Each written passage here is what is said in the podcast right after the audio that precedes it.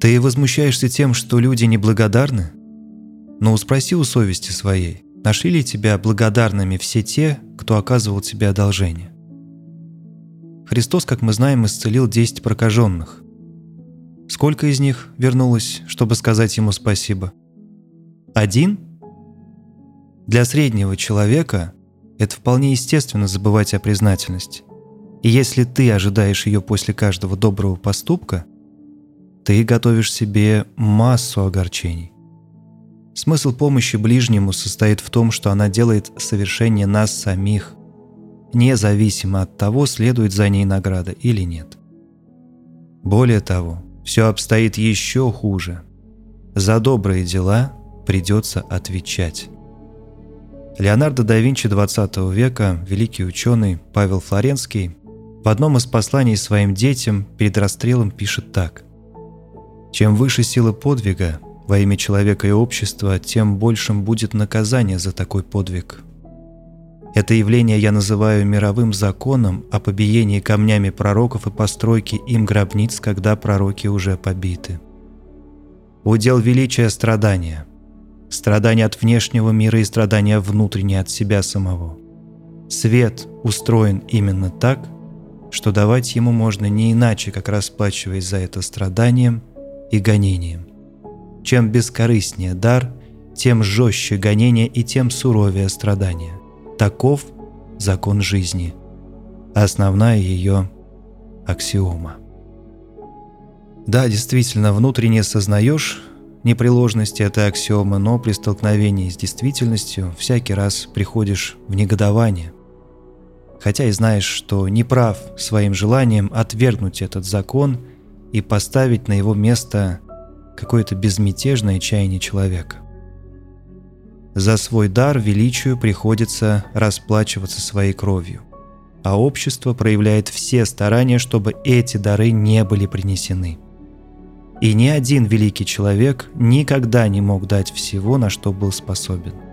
Ему в этом благополучно мешали – а если не удавалось помешать насилием и гонением, то вкрадывались лестью, подачками, старались развратить и совратить. Кто, скажите, из русских поэтов сколь-нибудь значительных был благополучен? Кто? Разве что Жуковский? Может быть. Да и то теперь открываются интриги против него, включительно до обвинения в разжигании русской революции. Судьба ученых несколько веселее, пожалуй – Однако это лишь пока непосредственно. Ломоносов, Менделеев, Лобачевский. Не говорю уже о многих других новаторах мыслей, которым общество не дало развернуться. Яблочков, Кулибин, Петров. Ни один из них не шел гладкой дорогой. Всем мешали. И сколько хватало, задерживали их движение. А говорить о благодарности вообще излишне в такой ситуации. Процветали всегда посредственность. Похитители чужого, искатели великого – которые переделывали и подделывали великое под вкусы и корыстные расчеты толпы. Вот смотрите, какая пренеприятнейшая история. Немного отвлекусь.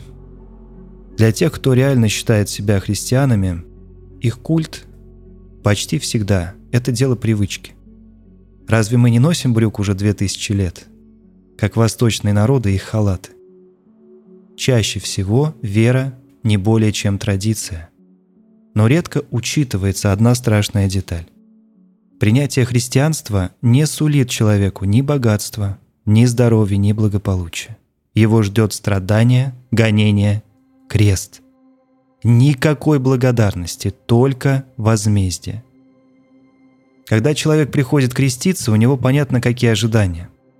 Чтобы мне в жизни повезло, чтобы Боженька послал мне здоровье, красный диплом, хорошую партию на брачном рынке. Бог представляется, знаете, как некий мальчишка на побегушках, который нам на земле должен обеспечить сытную, спокойную, безболезненную, длинную и безбедную жизнь. Вопрос. А что получили апостолы взамен за то, что стали учениками Христа? Какую благодарность? Все, кроме Иоанна Богослова, были убиты. Каждого перед смертью истязали, не просто пулю в лоб, а истязали. Многие до этого по несколько раз были в тюрьмах. За что? Ни один из них и спички горелой не украл. никого не оскорбил и не обманул. Это были прекраснейшие, чистейшие люди, которых выбирал сам Господь. Но в Священном Писании так и сказано – каждый, желающий жить благочестиво, будет гоним. Достаточно, я думаю, посмотреть на судьбу того человека, после рождения которого мы называем текущую эпоху нашей эрой. Называем с гордостью. Поэтому невозможно быть христианином и жить в этом мире сыто и благополучно. Чтобы никто не трогал, чтобы ничего не болело и все радовались, какой ты славный. Горе вам, когда все люди будут говорить о вас хорошо. Сказано в Евангелии от Луки, потому что невозможно одновременно угождать и Богу, и человекам.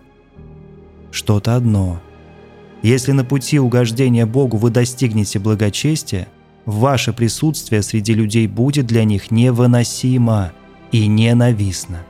Потому что тот свет, который излучает такой человек своей праведной жизнью, Своим поведением он режет глаза, обличает и наполняет завистью.